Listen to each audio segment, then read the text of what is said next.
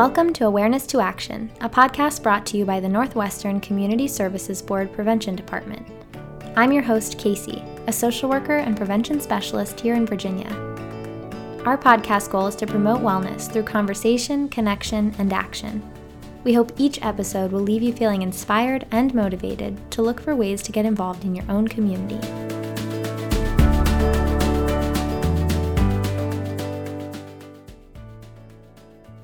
Hi, everyone. Welcome back to Awareness to Action. Today I'm joined by Keith Cartwright. Keith is a behavioral health wellness consultant for the Virginia Department of Behavioral Health and Developmental Services. In this role, he leads the statewide initiative to grow awareness in communities about the developmental impacts of adverse childhood experiences. Keith also works part time as the Alcohol and Drug Education Coordinator at Randolph Macon College. Keith and I covered a lot in our conversation, from adverse childhood experiences to the difference between prevention and promotion.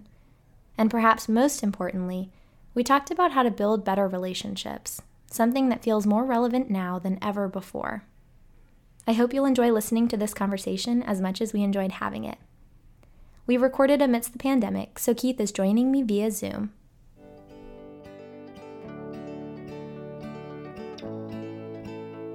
Keith, welcome to Awareness to Action. I'm so happy to have you here on the podcast. It is good to be here. Thank um, you. Let's just start with you telling our listeners about the roles you're in now and the path that brought you here.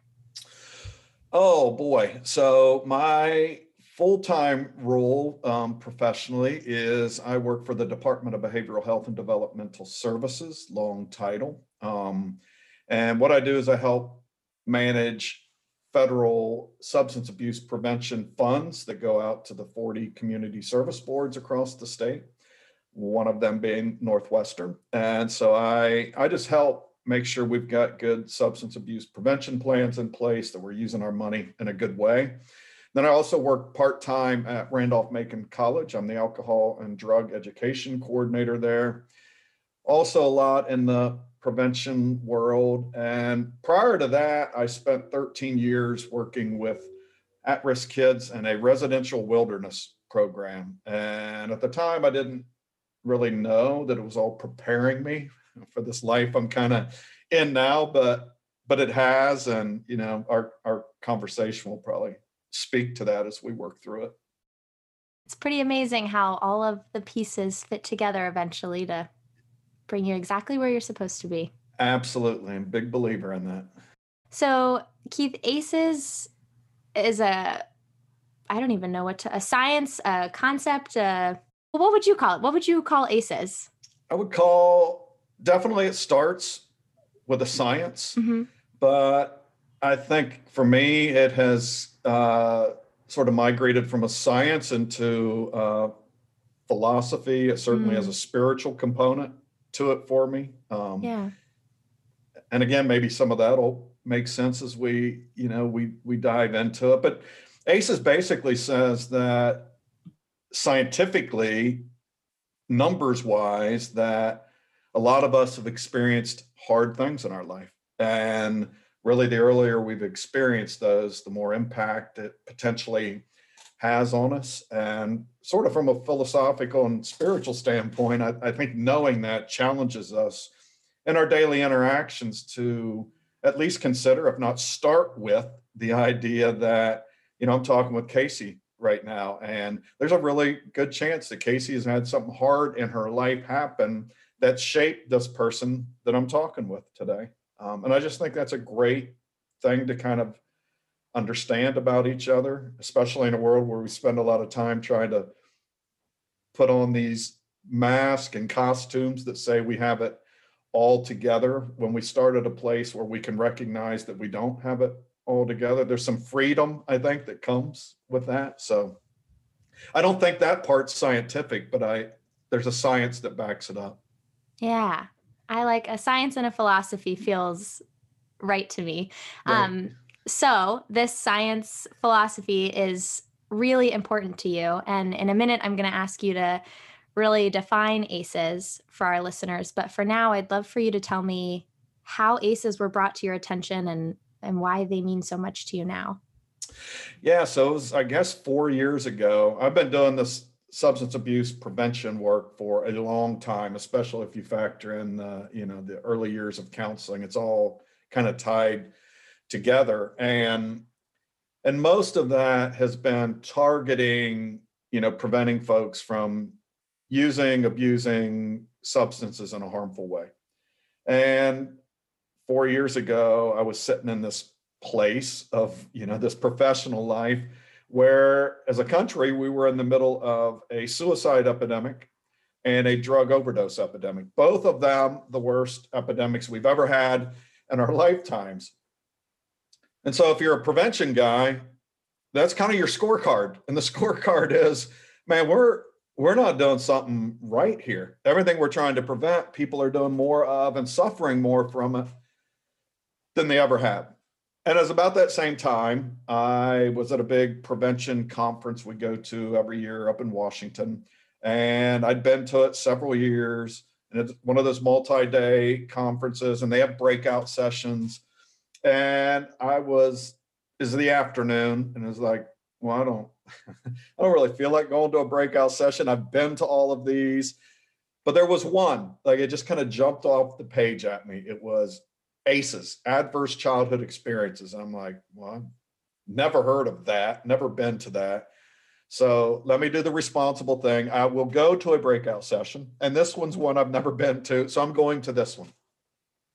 And you know, long story short, it was an hour and a half breakout session, but it was, I, I walked out of that training knowing that um, my life had been changed. I couldn't put my finger on how, but you just get these feelings, you know, something's, something's really different. And, you know, at the crux of the training was a, um, this gentleman who delivered the training was the assistant district attorney of a, a town in Massachusetts, which I can't even remember the name, but at that time, they were second in the country in uh, opiate overdose deaths. Statistic you don't want to be number two in the country in. But this guy talked about how he had ended up in a training on adverse childhood experiences, which really talks about, you know, what experiencing adversity, challenges in, in early in childhood, what that does to your long-term health and you know future in many ways. And he said he couldn't couldn't help but think when he heard this training about all of his officers who were showing up in these houses where a mom or a dad or a caregiver was overdosed and dead in the house.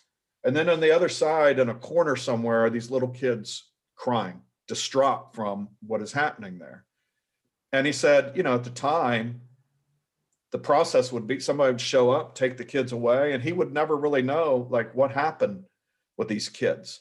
And this training he got really made him start thinking about this in a different way, understanding the impact and what was happening, not just those kids' lives in general, but really in the development. This is the science piece and the development of their brains and their biology was changing. And if there wasn't some sort of in- intervention to help them deal with that in a healthy way, you know, they were suddenly at really great risk of not just that moment impacting them, but it carrying through, you know, their entire life. So he went back and put some different things in place in his community. I I left that workshop listening to this man and I went back to my boss and I said, you know, this is a couple days later, but I told her, you know, this prevention work we're doing if we do not include this conversation around adverse childhood experiences, if we don't include that in the prevention work, at the very best, that best case scenario is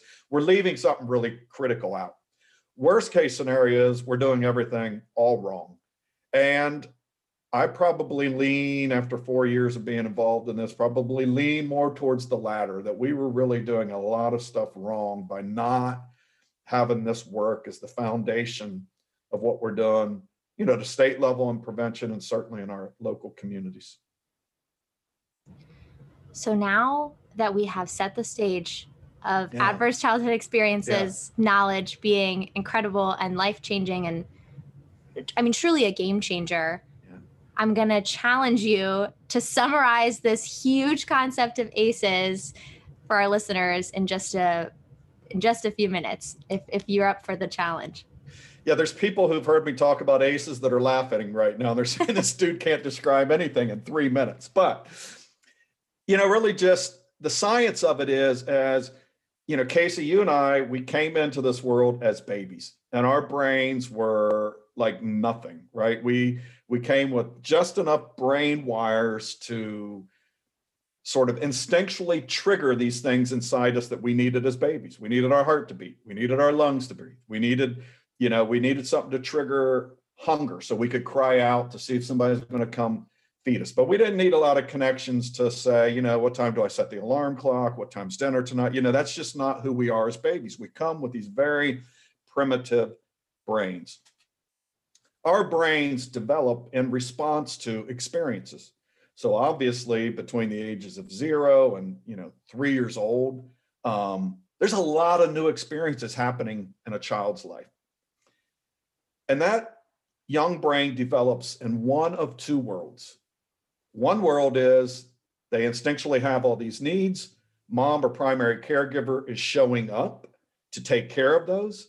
So that brain is being wired to anticipate, shoo, life's going to be cool, right? There's always going to be somebody here taking care of me. It's going to be safe. The other world a brain develops in is one that anticipates danger, hostility, chaos, neglect, and so that brain gets wired to anticipate that things are going to go wrong. It gets wired to anticipate it's time for me to run. It's time for me to fight. It's time for me to hide from these things. The problem in that second scenario is the brain is under a lot of stress. And we our brain is wired in a way when it's stressed to send hormones and chemicals into the body to do certain things to help aid in stress wants the heartbeat to speed up, wants the lungs to breathe a little bit faster, wants to get that immune system engaged in case there's some sort of uh, attack that requires healing. And we're all kind of wired for about 20 minutes of that stress at a time, just enough time for us all to kind of figure out do I need to fight this thing, hide, run, and then for it all to kind of come back to normal. The problem is if somebody grows up in an environment and especially in those most critical years of their brain developing. Certainly, zero to three is when there's just rapid growth. Science would tell us our brain is not fully developed until we're probably in our mid 20s. But certainly, the earlier, the more, more dangerous it is to have these chemicals constantly, constantly firing into your body. Number one, it's going to kill off some brain cells that might develop that you'll need when you reach adolescence and adulthood they're programmed to develop then. Well, then lo and behold, you get there one day and they're not there. And somebody say, well, what happened? And it's potentially something that happened long ago. And then the other thing is if your your heart is constantly being triggered to beat, beat, beat, beat, beat, beat, beat, right? Eventually that thing's gonna burn out. And so that's that's why folks who experience something really early in life may be at an increased risk already for heart disease down the road. So I don't know if that was three minutes or not, but that's about as close as I can get it, man. We'll count it. I think what's so profound about uh, utilizing ACEs as a lens is how holistic it is. I mean, you're truly looking at the body, the brain, and the person as one incredible, complicated unit. And allowing that to impact work is just again a game changer and yeah hearing you speak about it is is really incredible. Yeah well and i say all the time we all are wired for the same thing. Our bodies every one of us you me everybody we interact with today as different as we all are. We're all wired for one thing and that's to stay alive right? And so we've all got these sort of systems inside the body constantly reading what's going on outside the body and adapting all that in this really complex but beautiful and sort of miraculous way that's real time right? Just constantly processing this information in a way that um, keeps us surviving and it is. It's a it's an amazing sort of machine we all walk around with which i don't think we often think about the complexity of it. Yeah we're we're a lot. We're a lot going on at all times. That's right. So many systems are a go. That's right. I think it is helpful when we stop and think about that. And even, I mean, this knowledge is applied to our work and you and I will talk more about how we can apply it in our relationships, but it's really applicable to ourselves too. I mean, how often are you are we really taking the time to stop and think when we're experiencing whatever sort of feeling to say, okay, there's a lot right. happening right now. Right. I have got physiological systems going. Yeah. I'm experiencing the world around me. I mean, I don't do that. I just I just get mad and then I'm like, right. well, I'm mad. Right. No, I'm not taking into account all the factors. And it's beautifully put. I mean, that's that's exactly that's exactly what it is. And you know, when you understand more about how your body works, you do have a lot more control over and emotions are you know a lot of times our biggest enemy right? And that's because we're constantly responding to some stresses that maybe trigger us to run when we really don't need to or fight when we don't need to or hide when we don't need to. And when you when you learn to oh wait a minute let's let's pause a minute. Like you just perfectly said just consider all that's going on.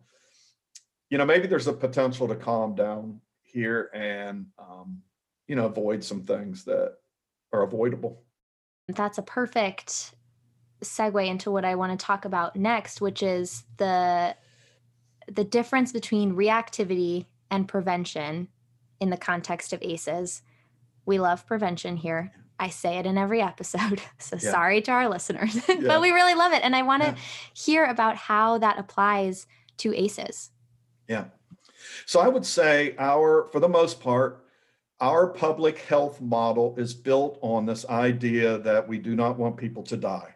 And I always say, I'm a big fan of that. I'm a big fan of this idea that we don't want people to die. But the problem with that is that too many times we fail to act until somebody looks like they're about to die. And so I always use this example like heart heart disease, people who die of heart disease. Like if somebody has a heart attack, that's when we're kind of like all in on saving saving their life. But the reality is there are some levels below that heart attack where we have an opportunity to prevent it, right? So there, you know, I always use heart disease as an example. Well, there's a lot of people we know that get heart disease from smoking cigarettes. So we want to we want to prevent heart disease. Maybe we can get better preventing people from smoking cigarettes. Well, somebody who digs too much into the research of smoking cigarettes will discover that a lot of people smoke cigarettes because they're depressed. There's a lot of mental health issues that the nicotine is absolutely helpful in, in calming some of the impacts of the mental health challenges people have. So now we're like, you know, people dying of heart disease, we're already down to this level of people suffering from depression. Well, what's led to that? You know, what where did this depression struggle come from? And that's where we start getting into well, maybe there was some things that got rewired in their brain along the way. And maybe that rewiring happened in response to things that happened in their childhood. And then you know, there are so many layers even beneath that. So, why did this young person experience this adversity in their childhood? Well, there's a really, really good chance it's because the people raising them experienced adverse childhood experience. There's this, there's this transgenerational sort of passing of this adversity. And that's again, that's scientific as well. Right. Uh, genetically, this adversity we face in our lives can be passed on to a young person in the form of which which what DNA gets read and what doesn't get read from generation to generation. The, the stress we face as adults can actually be passed down. And again, that's a more than a three minute conversation. But as we as we get down to these layers, we start to see opportunities to intervene and get involved long before we started with somebody who died of a heart attack, right? Now we're all the way down to like my mom and dad and what they experienced in their childhood. And once you start to believe that impact, and that is ACEs, right? Suddenly you're, you know, you should be a little bit motivated to try to help heart attack way, way before it happens. And, you know, if your heart doesn't get into that, like, you know, a caring, I just care about these people. I want to prevent that stuff. You have to start looking at this thing from a fiscal standpoint then. The amount of money we spend on healthcare that could be prevented if we addressed some of the impacts of adverse childhood experiences much, much earlier. Um, just the fiscal piece that that would save us in this country, um, you, you, you can't even begin to, to measure it. And well, and as you're talking about all of that, I'm thinking about how at surface level, it sounds like it would be easier to just respond to the heart attack.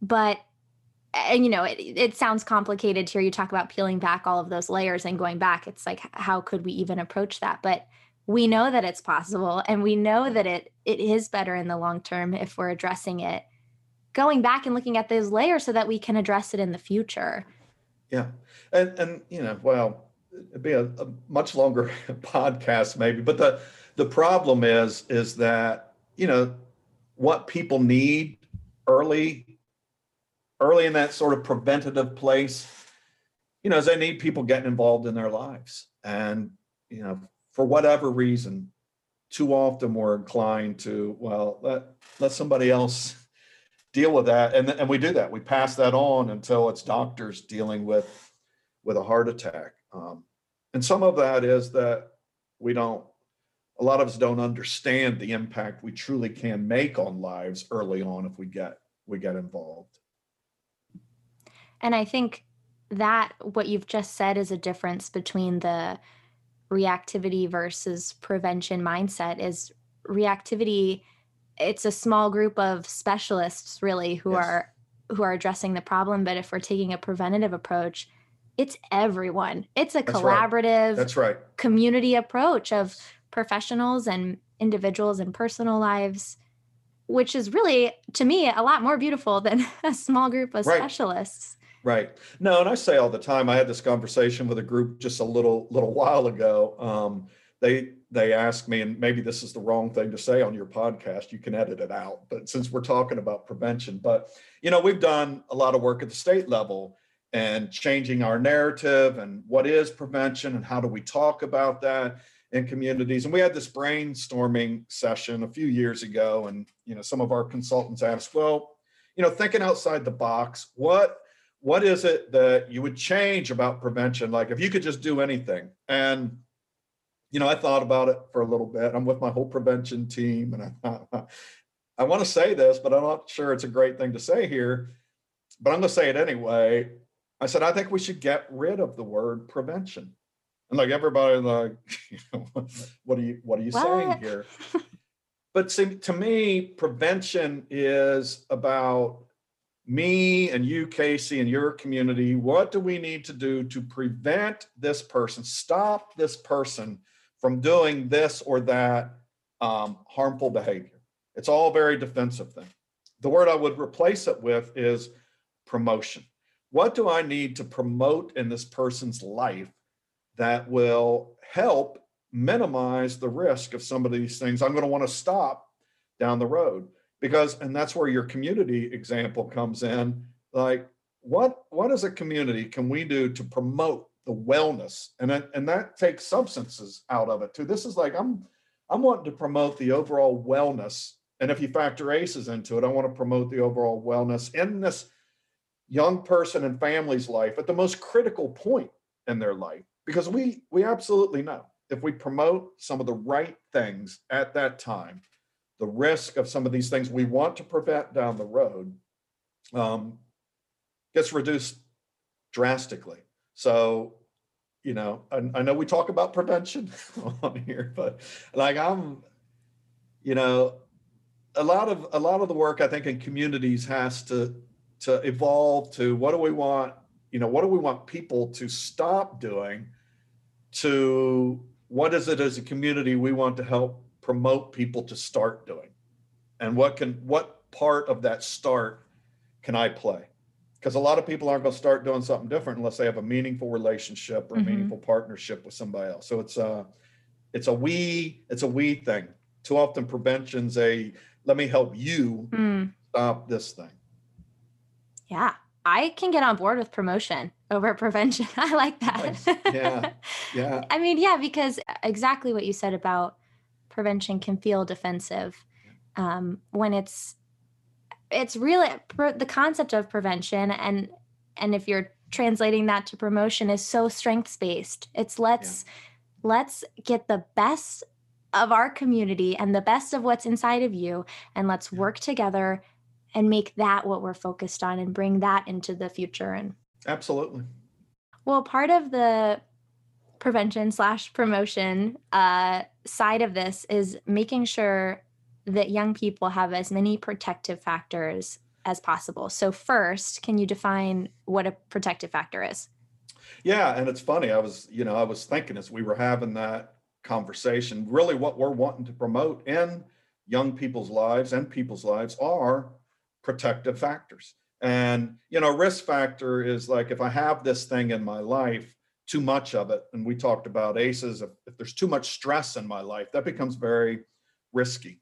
Um, protective factors say that if I have enough loving relationships in my life, I'm going to be protected from a lot of this long-term risk. And if my my family is employed or if my family has access to health care, those are protective factors against some of this stress that a young person might feel in the most critical points of their life. Some people's faith communities, that's a protective factor. Um, so protective factors, I just define if I have enough of these things in my life, they're going to just having them in my life is going to reduce whatever impact of these risks that we might we might talk about. And there's kind of, you know, we talk about ACEs in terms of, you know, we we, you know, the original ACE study revealed that the more of, and they they looked at 10 adversities and they found that the more of these adversities you experience in childhood, the the more likely as you if you experience more, you're more likely to experience adverse health outcomes down the road. Well, the re- reverse is true as well.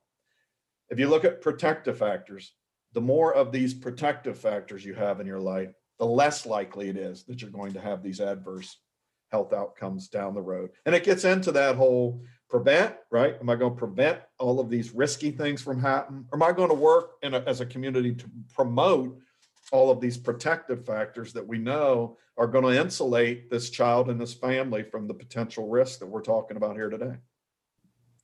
And what's exciting to me about protective factors are that they're perpetually relevant. they don't right. Protective factors aren't just something that matter for young people. They That's right. they matter always and the impact of them is long lasting. So they matter for everyone, but they really matter for youth. We know that. So how do we make sure that youth are supported and what age group should we be thinking of when we're talking about ACEs? Well, certainly the science, as we talk about that brain development, you know, the most critical phase is that zero to three years old. And again, that's that's just because there is so much happening. Um, by the time a young person goes to elementary school, they have more brain connections than they're ever going to have because there's another process that starts happening after elementary school where the brain, um, because you know, we talked earlier about how complex this whole system is. Well, the brain recognizes that and so, what the brain wants to do is automate as many processes as possible in our life, right? And like walking, you and I are going to walk today, and we're not going to walk left foot, right foot. Our brain has automated that whole process, and it wants to restore or to um, it wants to hold as much energy possible for this higher level thinking. So you and I can think about what's my answer going to be on this podcast, you know, all these work things we have to do. All of that to say that a lot of these wires are being formed from zero to three or four years old, up to that elementary school. Beyond that, then the brain starts taking a look at all these wires that have developed and saying, you know, this one's a waste of energy, this one's a waste of energy, and it starts plucking them away. So all you're really left with are these wires you use the most. And going back to our earlier conversation, you either have wires that are wired to anticipate life's going to be okay, or you got all these wires in there that are anticipating something dangerous, chaotic, um, you know, something I need to run or hide from is going to come. You, those are the wires you have. And so it's really critical in those earliest days of a child's life to get as many of those major life's going to be good, I feel safe highways in place because the older you get, it's harder to rewire the brain. Like I'm at an age now, like you know, I want to go back to elementary school and refire and rewire some of those things. But it's like for me to develop a new habit or a new wire, I mean, I've got to be ultra focused on one thing hour after hour after hour. Little kids, like they see it, boom, wire. You know, like and you just watch a kid learning to walk and you get that. It's like one step and then the next thing they're running around the stinking living room. So so that's earlier the earlier and, and and that zero to three age is where I say that's that's you know if I had to pick if I only had one age group to pour all resources into, that would be it. Which is amazing because I don't think that that's what comes to mind when we talk about supporting young people. We don't think of the the people who are so young. no, no, and I I just had a conversation a little bit ago. I you know I've talked about my progression through prevention.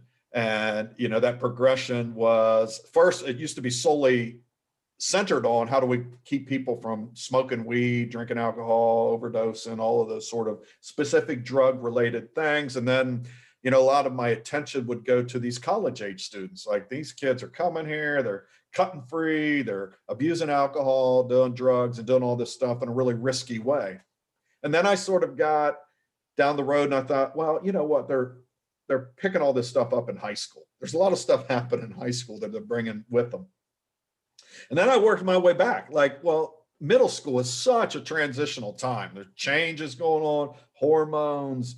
It's a whole new education system. That's where they're picking up this stuff. And today, today, I'm at new mamas, new babies. That's the that interaction, that period is if you want to define like the riskiest, the riskiest formation period in a kid's life when it comes to future, not just substance abuse risk now. Now ACEs tell it's not just that. It's mental health disorder, it's risk of suicide, it's unemployment, it's it's days where you just don't feel like doing life. It's heart disease, it's cancer, it's asthma, it's all any health, any health outcome you can think of Dr. Anda, who trained me on a lot of this, said that adverse childhood experience is the greatest predictor of public health outcomes we've ever had. And the first time I heard him say that, I'm like, okay, well, that's a nice little brandy, commercially thing to say. I'm already bought into the training. I don't need to hear it. Um, now I believe that at least as much as he does. Like, I absolutely believe if we could get to moms, babies, and do everything we can to make sure that they have the opportunity to build these loving and safe connections that help a brain and a baby wire to anticipate and thrive in those things. Um, we'd work miracles on the healthcare system. I mean, it, it would be miraculous what would what would happen. And so, for a miracle to happen there, I think we need to expand where that support's coming from because we think of zero to three year old humans we think of the support as coming solely from the parents or the families. So how do we shift that into a community based approach? Yeah i mean that and, and casey that's a beautiful way to frame that because that is like we think of family we think of those four five six people inside that house right? Well let's step back then and look inside that house through this through this science. And if we believe, like I do, and hopefully some listeners now, if we grow to believe that what the science tells us and what I just told you, that the most critical time in preventing or promoting long term health, good health, happens between zero and three years old, between a baby and mom and primary caregiver and and the best chance of that being a period that promotes long-term health is having as as little stress in that interaction as possible. Now, anybody's had a kid knows there's going to be stress, and and not all stress is bad stress. If a baby is stressed and there's somebody there helping them deal with that in a good way, that's what we want because we want a baby to be able to tolerate more and more stress as they grow. They get conditioned, but they get conditioned by somebody showing up in stress, helping them manage it in a healthy way.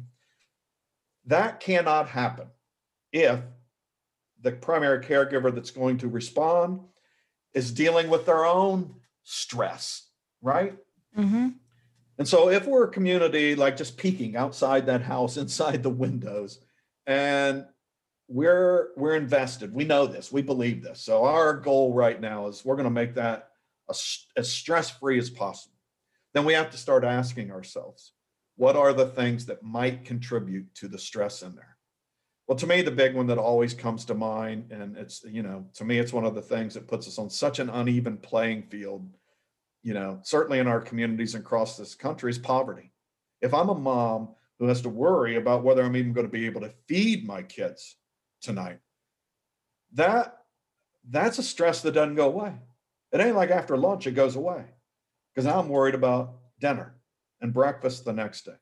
So poverty is one of those huge issues a community can sit and say, okay, do do they do they have the means to have a stress-free environment? And then that has other layers to it. Ac- access to healthcare is usually a side product of, of poverty or income. Um, access to a, a good quality education, right?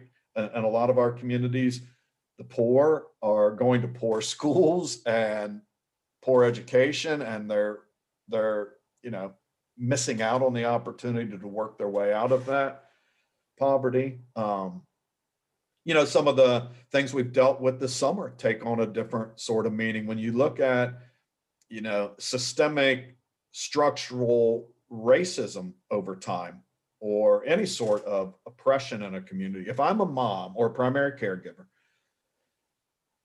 dealing with some of this stuff and worrying about some of this that's gone on in my life through the generations, I'm pretty stressed about the likelihood this is going to impact this baby I now have or babies.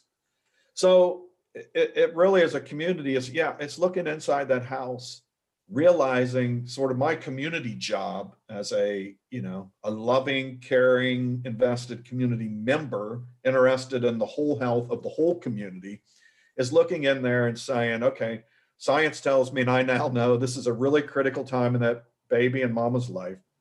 What what mitigates the chances of this turning really unhealthy is stress.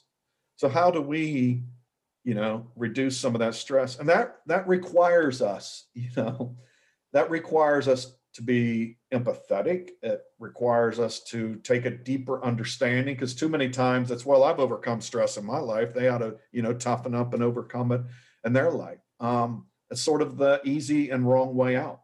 And so it requires us to you know walk in somebody else's shoes like truly walk in them.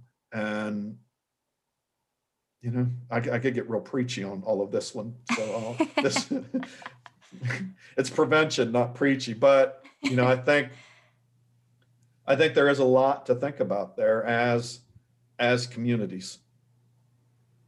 Yeah, I mean, I'm so glad that you brought that up because we've talked plenty in this conversation about the scientific component of ACEs, but there's a cultural component there as well that is, you know, I'm not gonna, I'm not an expert enough to be judging whether the scientific component is more important than the cultural, but I would say the cultural is as important, if not more important, um, to what this means in our communities.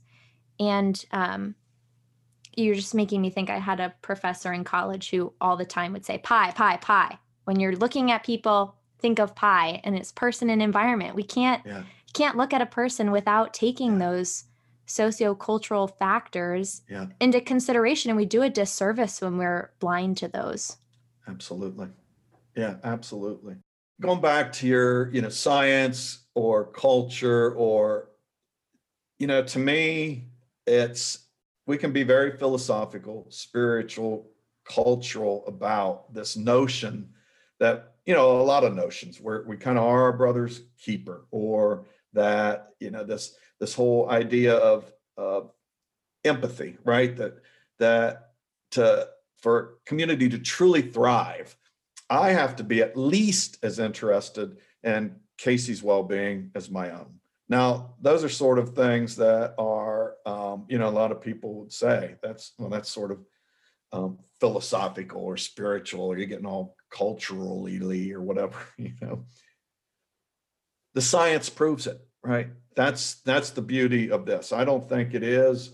To me the bigger part is just sort of how do we interact with one another as humans? And i you know there's always been sort of this whether you you know whether it's part of your faith or whether it just makes sense to you this whole golden rule you know treat people like you want to be treated. Well if you can't buy into that the science is telling us right if we don't treat people especially early in life like we would want to be treated early in life. Science tells us the outcomes are not going to be as favorable as they would be if we treat the baby and treat that family and give them the opportunities and the outcomes, at least the opportunity to have them, um, as we would want for ourselves. So that's to me, that's the beauty of this, and it's why I constantly call it, you know, the science of empathy. I've always been a big believer in empathy. I've always think, you know, if empathy was the driving force of the way we navigated life with each other, things would be a lot better off. But that's sort of just Keith speak and Keith philosophy. But no, this is the science that says that, the mm-hmm. science that proves that. So we can't really go wrong by adding more empathy into the mix there's not really a way for that to go south i don't uh, think. we try you know we try to take it take it out but i yeah.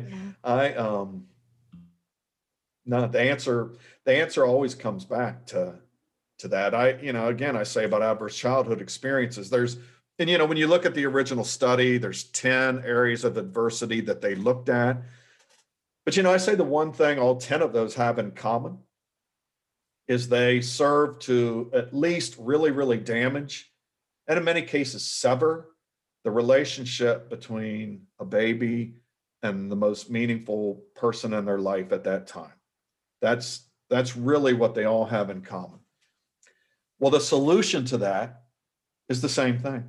The solution to that is a meaningful relationship with somebody at the right time in your life. You can't get away from, you know, the impact of our interconnectedness. You know we we literally wherever you believe that came from we were literally wired to be connected with one another. And the better we are connected in a healthy way the healthier life goes for people scientifically you know? And the more those connections get broken and relationships aren't healthy um, we know that's a risky deal so we're meant to have these healthy relationships. We have the capacity for them. Then let me ask you what stops us? What gets in our way? What are the barriers to to creating and maintaining and investing in those relationships? Well, this will, you know, this will. I'm going to poke at some people out there, and and before I poke at them, I'll I'll say I'm poking at me too. Um, we're not good at relationships really. And this isn't folks who've suffered adversity. This is this is all of us are not really good at adversity. And and I'll, I'll, I'll talk about me you know early early in my work as a counselor i say the first year that i was a counselor you know i was the world's worst counselor ever. Like that first year don't you can throw any awful counselor at me they were not worse than i was working with kids that first year and I will say it's because of this. For that first year, I thought what all those troubled kids needed, I thought the answer to all of their troubles was a little more me. I they just needed to hear a little more about my life. They needed to hear a little bit about my story. They need to they needed to hear a little more how how hard I worked in school, how hard I worked on the athletic field. They needed to hear, boy, what my mom and dad would have done if I'd have done that in your shoe. They needed to hear all about Keith. Every problem they had in their life was a problem because they didn't have enough Keith in their life. And so I was going to give it to them. And, you know, after a year of that, I discovered most kids had more problems after dealing with me. I got called every name in the book, and so did my mom and anybody close to my life. Like I could take a crisis and make it 10 times worse. Somewhere along the line, though, now that I've raised my hand and confessed to being the world's worst counselor, you know, I got to tell you, I became a really, really good one. And it's because I figured something out those kids didn't need more of me.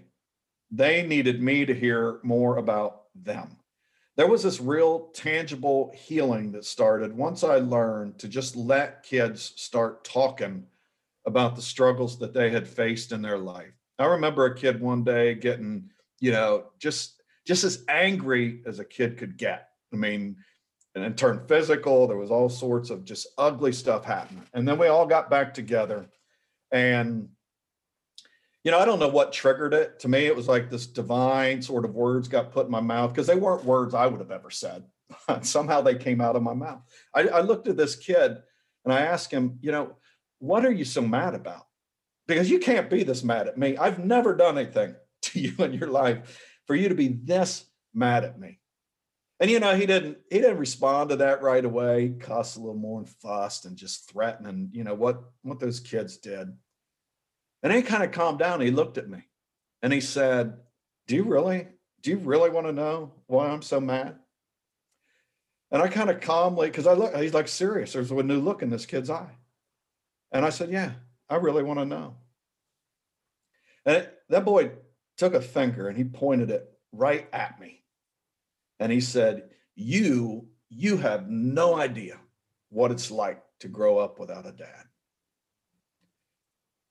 And I was like, you know, I just stood there. I had no idea what to say. Number one, because he was right. I didn't didn't have a clue. Right. I grew up and dad was always there. I had grandfathers, great. I had no idea what that was like. And you know, and the thing when I said that to that kid, you're right. I don't. Tell me. Tell me about it. And so then it wasn't even as much that dad wasn't there. I mean, it was it was watching a mom who had to run the family all on her own. It was about him, you know, 13 years old, having to be 18 years old, trying to take care. I learned that day. I didn't know it. I look back now and it makes more sense to me. I look, I look back then and knew that that was the key to building a meaningful relationship. You don't need more of me. I want to know more about you. And, you know, we've got social media, we've got a lot of platforms now that encourage us to tell all about us, right? We got a lot of avenues where and that invite us to like give my opinion, right? Give my advice. And what we know again from adverse childhood experiences, and I just think from a humanity standpoint, and I'm an adult now.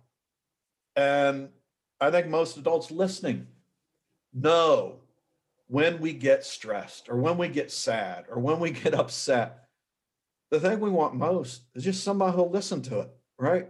And not somebody to fix it, just somebody who's going to listen. So, like this thing I'm feeling, you know, this was a kid for 13 years. This anger he had, he he he thought it was fake. Everybody had always convinced him that he shouldn't be mad that he had no reason to be mad, that he should just get over it, that he should just suck it up. I was the first person in this kid's life. And like I said, I don't even take credit for it. I don't even know why, but I I was the first person who said, "Tell me about it." And that suddenly made it real. We don't have enough people walking around in this world saying, "Casey, tell me about it." Right? And when people start to tell us about it, we want to cut them off and say, "Oh, I can fix that for you, Casey. You don't have to go any further. I, I got this one." Um, And that's hard. You know, people out there are in marriages that are saying, "Oh yeah, man, that's a hard deal." We it's hard with our kids, right? We're raising kids, and we're we we want to just jump in, say stop, knock it off, put things back together. Those kids just need to tell you what's broken, what needs to be put back together. So that's clearly that's a big one to me. But to me, it's the answer. You know, that's that is so much of the problem and solution we have for a lot of challenges in our lives. So relationships, we're not very good at them. You know, that's if if and that's an area. And the, but the beautiful thing is, you know, I tell people this is an easy one to fix. Just shut up, right? That's all we got to do. We just got to shut up a little bit. When we walk by somebody in the hallway at work and say, "Hey, how was your night?" like at least stop to listen for the answer. You know, we go by, you know, good morning, how was your night? And before even anybody thinks, we're settled down turning our computer on. We got to stop these superficial conversations, these superficial interactions and start getting real and, you know, people get scared by the word but vulnerable, you know, with with one another uh, because those are the stories we most want somebody to hear and the stories we're spending all of our time covering up. And because we don't feel like we can share them they stay in here they produce stress we pass that stress on to other people in our life and we got a stressed out world that isn't very good at relationships. So that's there you go. I, so that's I, it I, I didn't easy peasy. Yeah i didn't keep that one under three minutes i know that but Keith, that's everything that you just said is so important. And I have uh, 1 million thoughts uh, pinging around in my head. But the first is that I, what I hear often, people identifying as a barrier to building meaningful relationships with people who have had different lives than them is how can I understand where they're coming from? I don't have any of the same experiences, you know, thoughts and fears along those lines well, yeah, if I show up and it's the Casey show and I'm only sharing my own stuff, I'm only projecting my own stuff, of course I can't relate. of course, right. because I'm I'm just putting more of me out there. Um and so it it just makes a lot of sense that in order to connect with a life experience that's different than ours that we don't know anything about, we have to pause and we have to listen. Yeah. And I think with that, there's patience that's needed. Yeah. You mentioned social media, and I was thinking about I kind of roll my eyes when people say this because you hear it so often, but it's true that we live in this fast paced world yeah. where everything's instant. And I think sometimes we expect our relationships to be that way, but they're. Yeah. What good relationship has been fully formed in minutes? I can think right. of none. Right. Um, and I think sometimes we don't we don't give it time to build up to that vulnerability. We don't give it time for the the expressions of care to come out. You know we we give it a a little chance and then we say well i don't know. It didn't really turn into anything. I'm i'm moving on. Right. No and i think you're right. I say it all the time. We are a snapshot society. So i'm sitting here looking at casey. You got on this nice purple shirt that i talked about. And so i mean it's easier for me to just make a judgment about who you are, what you are, what you do, like right now.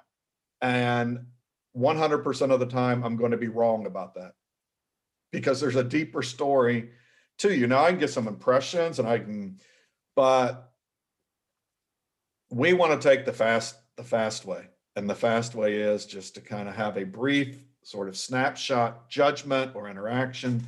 Um, and and that's not worked out for us you know? We watch our news with the same lens right? We see these characters on the news and all that's going wrong in the world and man we just fire off our our judgments and thinking about that without any sort of deeper thought about what are the stories in these people's people's lives. Now you know we don't we don't have the time clearly to do that with everybody in our life but man we got to have some of them we're going to have some of those relationships in our life. And, you know, I would say the younger we are, especially with our kids, they surely need to be surrounded by those relationships in their life. Yeah. And I think, you know, we can't, as you just said, those deeply meaningful relationships. We're not meant to have those with every single person, but we're meant to have meaningful connections yes. with the people around us, which is why I'm really glad that you mentioned earlier building those connections with coworkers. I mean, like, I mean, a coworker, someone you spend 40 hours a week That's with. right. And, That's right. and, uh, you know, how many of us there we have coworkers that we don't know that much about because we don't stop and ask. We don't, well, we really don't stop and listen once we ask. Right. Right. Um, and I think Right. you know, hearing you talk about this, I'm thinking of the importance of this in our homes, but in our workplaces, in our schools, in our communities. So, I mean, can you speak a little bit to that on this broader scale? Um, well, I mean, to me, it's just it, it- is just taking relationships to this to this broader scale. If we're, you know, if we're if we're ever going to um, help people understand the importance of relationships, some of us have to start taking the lead in in informing those, right? Um, you know, and the workplace is a great environment. You know, how how do we all work best together if we don't even know one another. You know, too many times we look at like sports teams as a good example, and you know these guys spend a whole season to get they get to know one another. I forget what coach it was. I thought, man, this is this was just beautiful. Um, it was on one of these pregame football stories not not long ago. It was a new coach, and he'd taken over one of these teams, and they did well. I wish I could remember which team it was, but very first day very first day of, practice when he pulled this whole team together. You got 70 80 guys in there. He started the practice by saying i want every one of you to tell me the hardest thing you've ever been through. And so each each guy. And and you know to hear it just the stories that came out of that and this went on for hours right?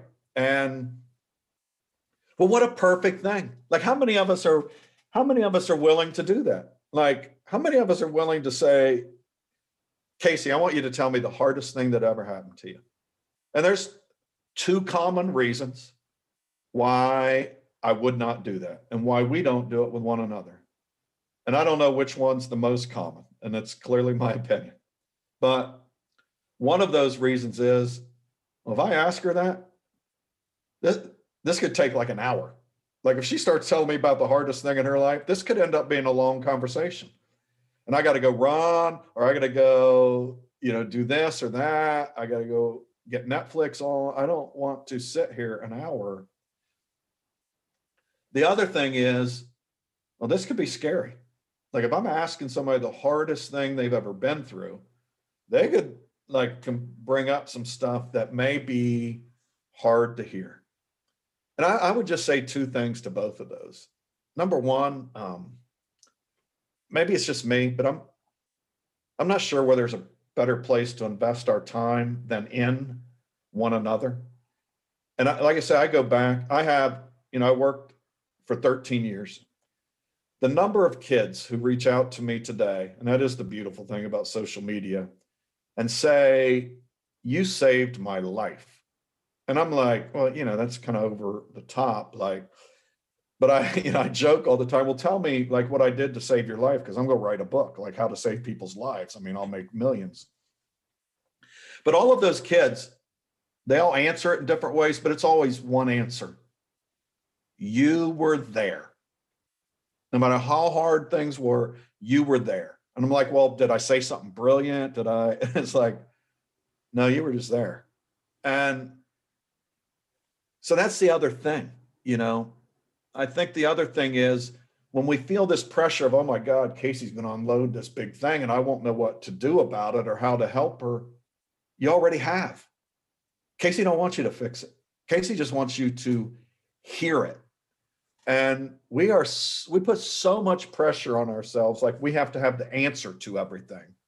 Well, number one, get over yourself because you don't have many good answers. So you're just throwing stuff out there. I mean, that's I learned that with these kids. Like I thought I was brilliant. Like, no, I didn't have one answer that worked for them until until they knew I was interested in what they had to say. Then I was suddenly brilliant. Then everything I said made sense because they knew I cared about them. They knew that what they had to say was more important than me. So culturally, whether it's in whether it's in our workplace, whether it's in, you know, too many families. I mean, not too many families in a living room um, don't have this environment.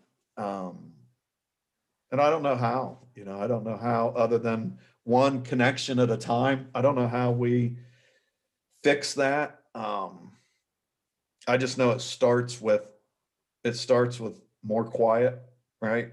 More more listening.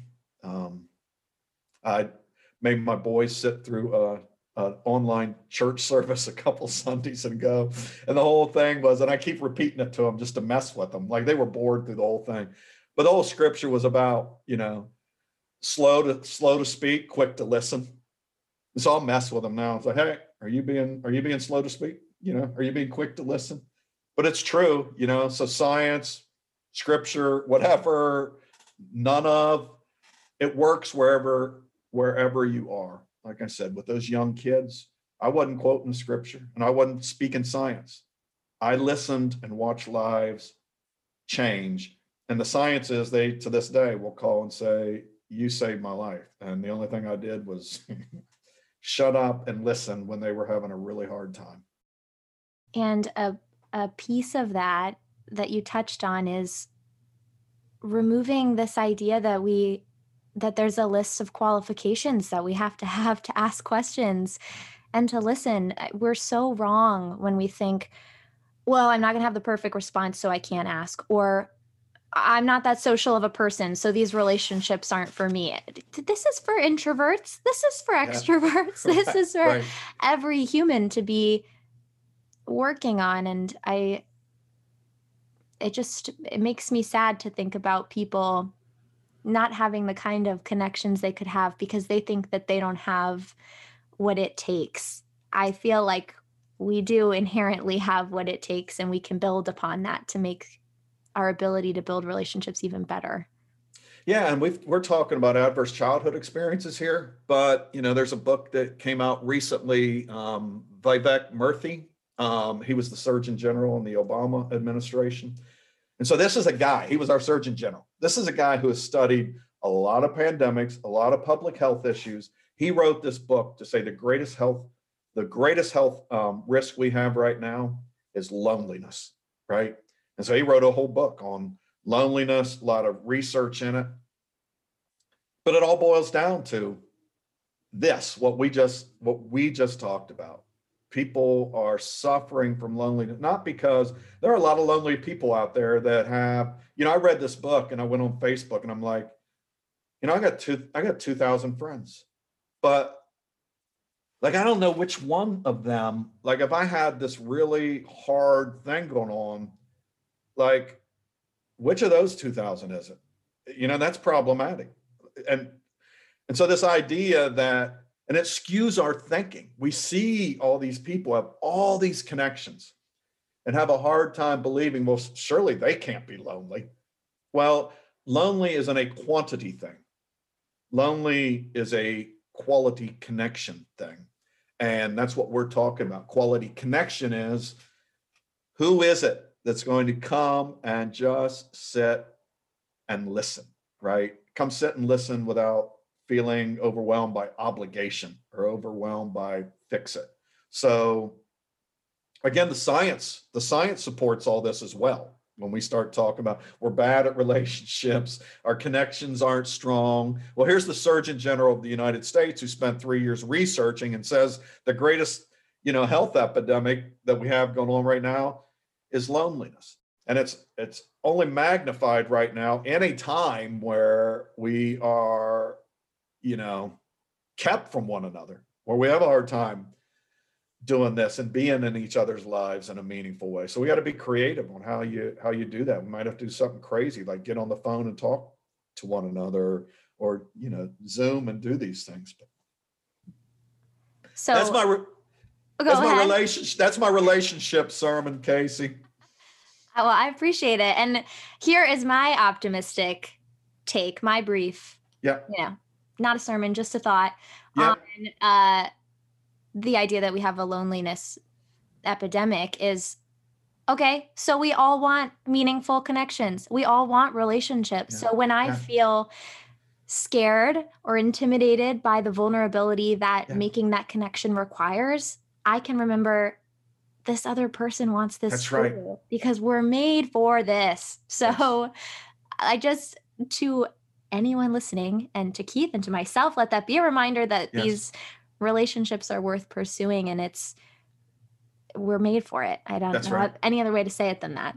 Yeah, no, and that's perfect. I mean, that's a that's a really really beautiful reminder that because that is that is why we hesitate. You know, it's like, am I am I being weak? Well, only as weak as the person you're about to talk to, because we are all all craving that same thing. It's whether you know we're either lying about it or we're craving it. You know, Yeah. And we have this unique time in history to be creative about it and to, I mean, if there's ever a time to put yourself out there and try to make a Yeah. connection, I feel like it's right now because we now. all need it more than we ever have. absolutely.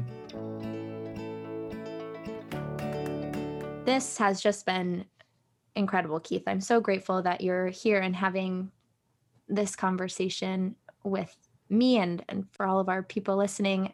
If someone's listening and they're feeling fired up and ready to get engaged with the work of ACEs or with the idea of building relationships within a community, what resources would you recommend for continuing to build on that awareness? Do you have some learning resources that have helped you in your path and might help someone else? Well, there, there's there's a couple of um, learning resources. Anybody who wants to know more about ACEs, I would highly recommend you listening to the Nadine Burke Harris TED Talk. I forget, I wrote the name of it down. Um, how childhood trauma affects health across the lifetime. When I went to look up, because I, I watched this TED Talk years ago and I was like, holy moly. It was shortly after I had my experience. And I think it's been viewed like 8 million times. So I would go look up Nadine Burke Harris, childhood trauma. There's another book I read, Lost Connections, and it's by Johann Hari, J O H A N N H A R I. And it really sort of marries this idea of adverse childhood experiences with this conversation you and I just spent some really good time on in terms of relationships. It once again gets heavy, heavy science into the importance of those connections. Those, those are, I mean, I've there are tons of books out there. If you, you know, if you Google ACEs, adverse childhood experiences, you're you'll get reading material and viewing material forever. Um, I would start with those with those two, and then in terms of you know getting involved, you know, a lot of our communities have started to develop what we call these trauma informed community networks, and you know, these networks really get together and they talk about these different areas that I work in in my sector of the community. How do I do things differently through this lens of what we've talked about on this podcast? And those are really, really powerful coalitions. Because one of the things that, you know, I'll go out and do a presentation, have this conversation, and people say, oh, you know the light bulb will go on there'll be this awakening and then there'll be tell me what to do next. And tell you what to do next is different like for what a school should do what a church should do what a department of social service should do. So what it requires is a group of people to get together who are passionate about this and put that lens on that we've kind of given them today and take a look at their community and say what are some things we're doing that really don't factor in this idea that people need relationships that don't factor in the reality that people have experienced some really hard times that may be leading to some of this struggle? So that's that would be a starting a starting place for me and on a personal level you know i i tell every presentation i do i say i got one outcome i'm hoping for out of this conversation if you don't learn a thing, if you, you don't know the parts of the brain, if you don't buy into relationships, I just ask people to just even just for one interaction. Like when you get done with listening to this podcast, the next challenging interaction you have with anybody that frustrates you, makes you mad, or what, or you're like, this person's an idiot talking like this, whatever it is, I've been there like twice already today. Just, just stop. Just stop for a minute, pause, even just five seconds, and take that time and wonder Has this person experienced something in their life that may be the foundation of, or at least contributing to this thing they're doing right now, this thing that they're saying, this thing that they're making me feel uncomfortable with. That they experience something that maybe is influencing this more than me, right? Maybe this isn't personal. And I think if you just incorporate that exercise, and I kind of do it with I try to do it with everybody now. I mean, I walk around like, oh, I wonder what his story is. Wonder what her story is. Wonder what. And the beautiful thing is, if you when you start collecting these stories of people, one, you learn you you learn a lot. Like I learned a lot from from those kids, and I'm fascinated by people's stories today. So one, one, you get smarter, and it's fun being smarter. Two, you suddenly don't have the relationship strains that you once had in your life. And you you come to realize oh wait a minute. A lot of the relationship struggles weren't a them thing. It's been a me thing. And those are really powerful powerful things to to come to. And they really can come from just starting with just stopping just for a few seconds in a in a conversation and just wondering.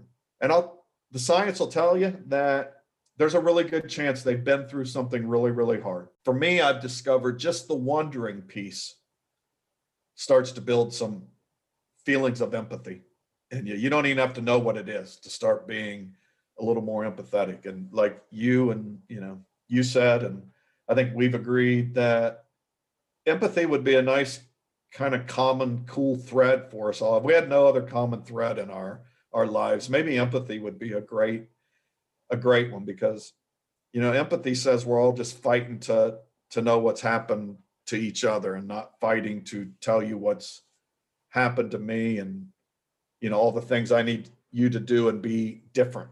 So well my challenge that I will tack on to Keith's challenge uh, is to apply some of these same pauses and moments of reflection to ourselves and I know we've spent time talking about the importance of looking outward, but also if you're experiencing a moment of frustration with yourself in your day or you you know you mess something up for the sixth time today it might be worth taking a second to say hmm why did i feel frazzled? Why did that mistake happen? Perhaps it's because I'm living through a global yeah. pandemic. Yeah. and I've never done that before. And I'm trying to care for my family and work a job and maintain relationships. So, as much as it applies to other people, we are also worth that pause and consideration. I don't know if we are reminded of that enough. No, and I'm glad I'm glad you said it. We're always going to have a really hard time offering grace to somebody else if we can't give it to ourselves. So I'm I'm glad that you added that in there. So that's the Keith and Casey challenge to all who are listening. gonna be a, gonna be a lot of people out there pausing. A lot of pauses. That's all we're asking for. yeah. Um, okay, Keith. So we have come to the end of our time, and I'm going to ask you the question that we ask all of our guests which is what does the process of awareness to action mean to you? Whew. Um, you know, I read, you know, you you shared that question with me, and I kind of got, you know, a little emotional. I do now thinking about it because again, I go back to I walked out of that training knowing that I had heard something that changed my life. And I walked out of there really overwhelmed by the reality of just the kind of hardship people have faced in their lives and the impact that it's having on them. And you know, it's an awareness you have to act on when it's all you start thinking about. When you wake up in the middle of the night thinking about it. Like I got friends that say, Keith, do you ever talk about anything other than people's stories and what happened to them as babies? And the answer is probably not much, you know? Um, but I think it's a beautiful thing when we have we become aware of something and it moves us so much that we we can't be us if we're not doing something about it.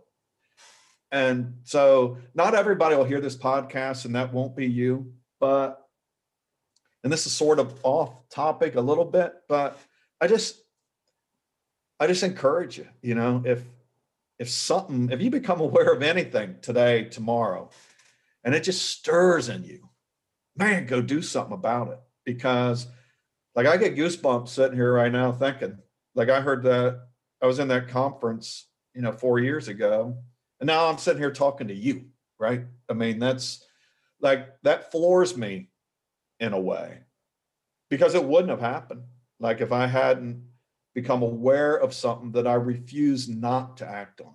And that would have been the consequence. This conversation you and I are having, this Casey and Keith challenge for people like, you know, sometimes we don't take enough time to sort of back up and see where that came from. And where it came from was awareness to an action. And that's not I'm not the only one capable of that. And you're not the only one capable of saying, you know, I think a podcast is help. We're going to do one. A lot of people in our communities have the capacity to be aware of things, to look in that family's house and say, okay, now I'm aware of this. What can I contribute to giving them a chance? Um, so I think that's a it's certainly one of the more beautiful questions I've ever been asked doing some of these interviews and pod, podcasts, and um, and I hope people will take it take it to heart because it isn't all it's an us thing, you know. So beautifully said. I'm thinking that that should just be the advertisement for this podcast. Awareness action. That was um, really amazing summary. So thank you for that, Keith. Um, and thank you for being here, for sharing your experiences and your heart with us. I have so enjoyed this conversation, and uh, hopefully, our listeners are feeling the same way right now. Yeah, me too. Um, I've been fired up since we first talked about doing it. I I will. I'll, I say yes to anything ACEs. I keep telling that because I truly I truly believe it's like you know when you when you become aware of something you believe is you know at least an answer, if not the answer to a lot of things. Um, you get excited, and then meeting you and kind of how fired up you are about doing this sort of stuff. It's like, okay, this is going to be a, a really cool thing to do. And I was right. Well, thanks for being here. We were happy to have you on the podcast. All right, Casey, thank you. Thanks for listening. We've linked the resources that Keith mentioned in the episode description for those of you who are eager to learn more. We've also linked registration for upcoming ACEs trainings in our area. If you're interested in impacting your community through an ACEs lens, these virtual trainings are for you. As always, make sure to subscribe to Awareness to Action so you can keep up to date with all of our future episodes. We'll see you next time.